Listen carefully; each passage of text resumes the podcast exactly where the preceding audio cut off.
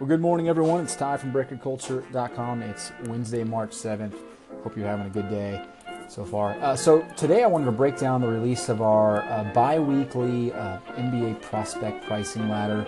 Uh, for those that don't know, this is a simple breakdown. We look at all the sales prices for Prism, uh, Panini Prism Silver rookies, uh, so non autos, non parallels. we just give you a flat pricing uh, history uh, for the last week and a half, and we also give you all the trending history too, so you can understand where are these players trending, uh, which ones are the best deals, which ones potentially are going to you know, start exploding in price. We try to give you some of that insight. So we've been doing this since December 1st. So you got you got three months of data here. So you got a lot of data to look at. And uh, I think it's pretty beneficial. So let me break it down real quick. So if you, if you go to breakculture.com, you'll see the release of it. Um, this week, the, the top eight hasn't changed. Excuse me, the top six has not changed. You got Donovan Mitchell, number one, Tatum, two, Lonzo Ball, three, Kuzma, four, Dennis Smith, five, and Markelle Fultz is hanging on to number six. I can't believe he's still in the top 10, honestly.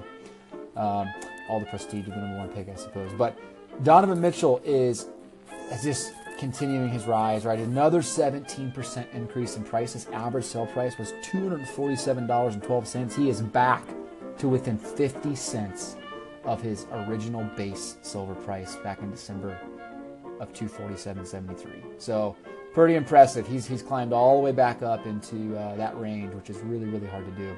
Tatum another 15% decline. He has not had a good three month three weeks of uh, of play, so it's really affected his price. From from basically the beginning of February to the end of February, he's seen a $205 to $173 uh, price. He was at 295 at the beginning of December. Uh, Lonzo Ball opened at 244 in December, is now at 101, another 5% decline. Kuzma dropped 2% to 92. And then we saw Dennis Smith somehow drop 10% to 77. And Markelle Fultz continues to decline, another 12% decline to 74. So we had a uh, incline, a, a, a, a pretty impressive price increase for Josh Jackson. He went from ranked to number nine to ranked number seven, another 35% increase. The dude is putting up stats like crazy. He's getting a ton of playing time for Phoenix.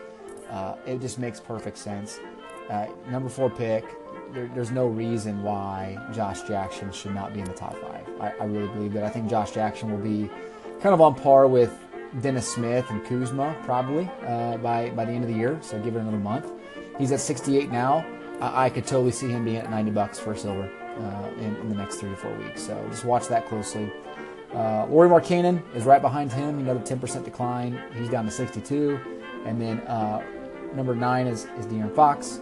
And then right behind that, rounding out number 10, uh, which is Jonathan Isaac, moved up four spots from 14 to 10 uh, with, this, with a 31% increase this week. So back from injury, uh, playing for the Magic. I I don't see any reason he shouldn't be moving up. So I could see him closing the gap between um, him and, and De'Aaron Fox. You know, De'Aaron Fox at 48 and, and Jonathan Isaac at 25.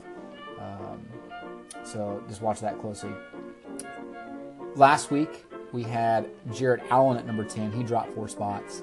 Um, but behind that, you got Collins and Bam and, and Frank um, and Kleina. So you, got to you got to deal with all those guys that are just kind of mediocre, hanging around. The, the guys that I think you should watch this week, uh, definitely keep an eye on John Jonathan Isaac. Definitely keep an eye on John Collins. He's getting a ton of playing time for the Hawks, um, so watch him.